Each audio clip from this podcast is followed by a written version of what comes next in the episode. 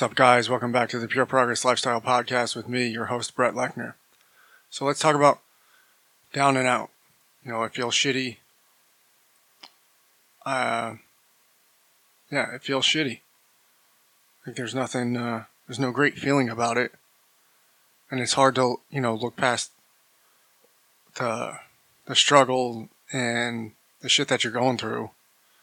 But the reality is, this is what this is what makes you. This is where all the good shit is going to happen for you. And even I have to remind myself of that all the time. but it's abs- it's an absolute ne- necessity of shittiness to get you where you want to go. It's you have to power through these things to really get it. You you have to. It's like a it's a mindset. You have to let it work for you to understand how it can be used. You know, the shitty feelings, the what happens if you don't, you know, get get your ass moving, you don't get on top of things. This is what is going to happen, or this is the life you will continue to have.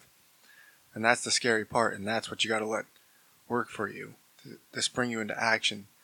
And even when you don't want to do things, to always look on that result. Well, this is what's going to happen if you don't take these actions daily. And then that's it. You know, it's very simple. That's all I got. Right? It's a very simple podcast today. It's very beneficial. So if you're down and out, don't think that you've lost. You've actually you've won. Now your mind can rebuild itself to what you want it to be. All right, guys. See you guys on the. There's a quick hitter. So, you know, take it for what it's worth. Let let let the let the down and out work for you. Take action, and I'll see you guys on another episode.